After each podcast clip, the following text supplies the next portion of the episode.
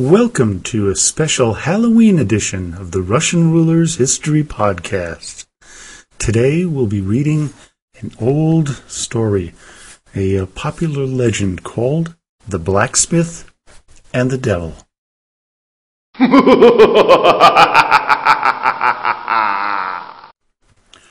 Once upon a time, there was a blacksmith, and he had a son, a smart and clever lad who was about six years old.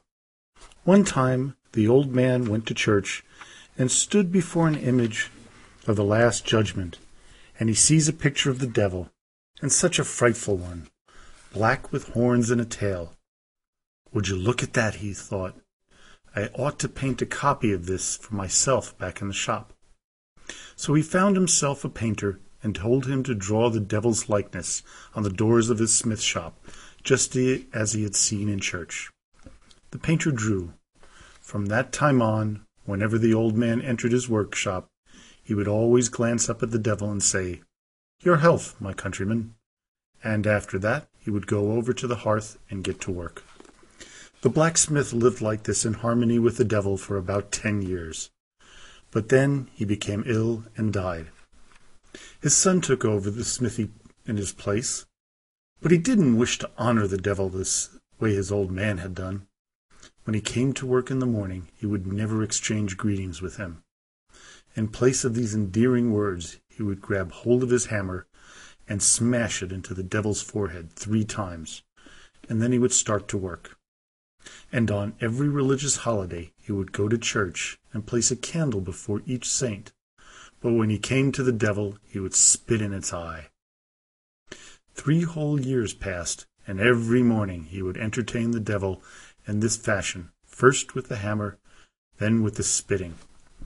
The devil put up with it again and again, until finally he lost his patience. He just couldn't stand it any more. He thinks I'm prepared to put up with such profane abuse from him. Well, I'm a crafty one, and I'll get him back somehow. So the devil decides to turn himself into an ordinary fellow, and he goes to the smithy. Hello, uncle, he said heartily. Listen, uncle, would you be willing to take me on as an apprentice? I'd bring in the coal for you, if you like, or I'd blow on the bellows. This pleased the blacksmith. Why not take him on? Everything will go twice as fast. The devil started in on his apprenticeship. After a month he had come to know blacksmithing better than the master himself. When the master didn't know how to do something, then he would do it himself. It was a sight to see. Words cannot express how the blacksmith loved him, or how pleased he was with him. Sometimes he didn't even go to the smithy at all, but just relied upon his worker to run the whole show. Once the smith was away from home for some reason, and the worker was left alone in the shop. He sees an old noblewoman riding past, and he sticks his head out the door and shouts, Hey, my lords, let me invite you in. We have a new kind of work here. We make old people young again.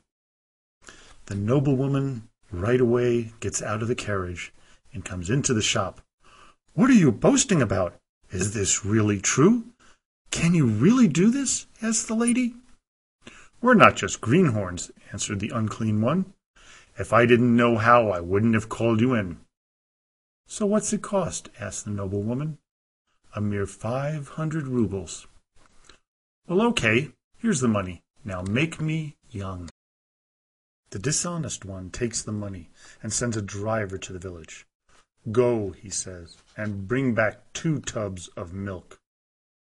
He himself grabbed onto the lady's legs with some tongs and tossed her into the hearth and burned her clean. Only her bones were left. When they returned with the tubs of milk, he poured them into a vat.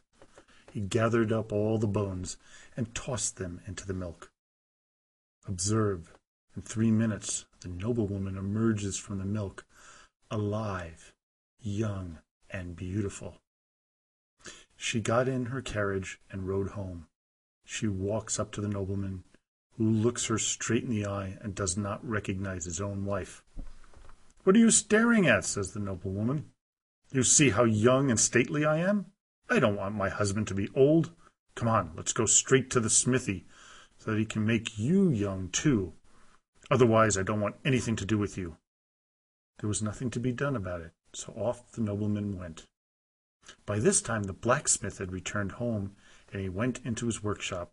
He looks around, and sees that his worker is nowhere to be found. He searched and searched, called and called. Nothing, not a trace. So he got down to work all alone, first knocking with his hammer. In walks the nobleman, and he goes straight up to the blacksmith. Make me young, he says. What are you thinking of, my lord? How am I supposed to make you young? You're the one who knows that. I don't know any such thing. You're lying, you swindler. You managed to transform my old wife. Now do it for me, too. Else she won't give me a moment's rest. I've never even laid eyes on your wife. Then your assistant did. If he could manage it, so can you, as the old master. And you should know it even better. So turn back the clock of my life. Get to it quickly, or watch out. You'll get a taste of my birch bath. There was nothing to be done. The blacksmith somehow had to transform the lord. On the sly, he asked the driver how the worker had managed it with the noblewoman. How could he, he thinks to himself. I just have to do it. If I get it right, fine. If not, I'm done for anyway.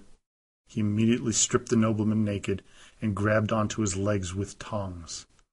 He shoved him into the hearth and set to blowing on it with the bellows. Toasted him to a crisp. Then he pulled out the bones, bathed them in milk, and waits. Soon he'll find out whether or not a young nobleman will emerge from all of this. He waits an hour, then another. Nothing. He looks into the vat and sees nothing but bones floating around, and they're all burnt. Then the noblewoman sends to the smithy to ask, Will the nobleman be ready soon? Poor blacksmith answers that the nobleman ordered to make sure that he live a long time, kiss him good-bye, when the lady realizes that the blacksmith had only toasted her husband and not made him young, she grew furious, and she summoned her loyal servants and ordered them to drag the smith off to the gallows. No sooner said than done. The servants rushed at the blacksmith, grabbed him and bound him, and dragged him to the gallows. Suddenly, the very young man who had been working for the blacksmith came upon them and asks, where are they taking you, master? They want to string me up, answered the blacksmith, and he recounted everything that had happened. Well, uncle, said the unclean one, swear that you will never again hit me with your hammer, and that you will show me the same respect that your father did. Then the nobleman will at once return to life and be young. The blacksmith swore and made a pledge that he would never raise his hammer against the devil, and would grant him all the respect that was due. Then the worker rushed to the shop and quickly brought the nobleman back with him. Stop, he called to the servants. Don't hang him. Here is your lord. At once they untied the ropes and set the blacksmith loose. From that time on, the blacksmith stopped spitting on the devil and beating him with his hammer. The assistant disappeared and never was seen again, and the nobleman and the lady lived happily ever after. In fact, they are still alive, if, that is, they haven't died yet. Well, I hope you enjoyed today's Halloween episode of the Russian Rulers History Podcast. Have a great evening, and до свидания и спасибо большое.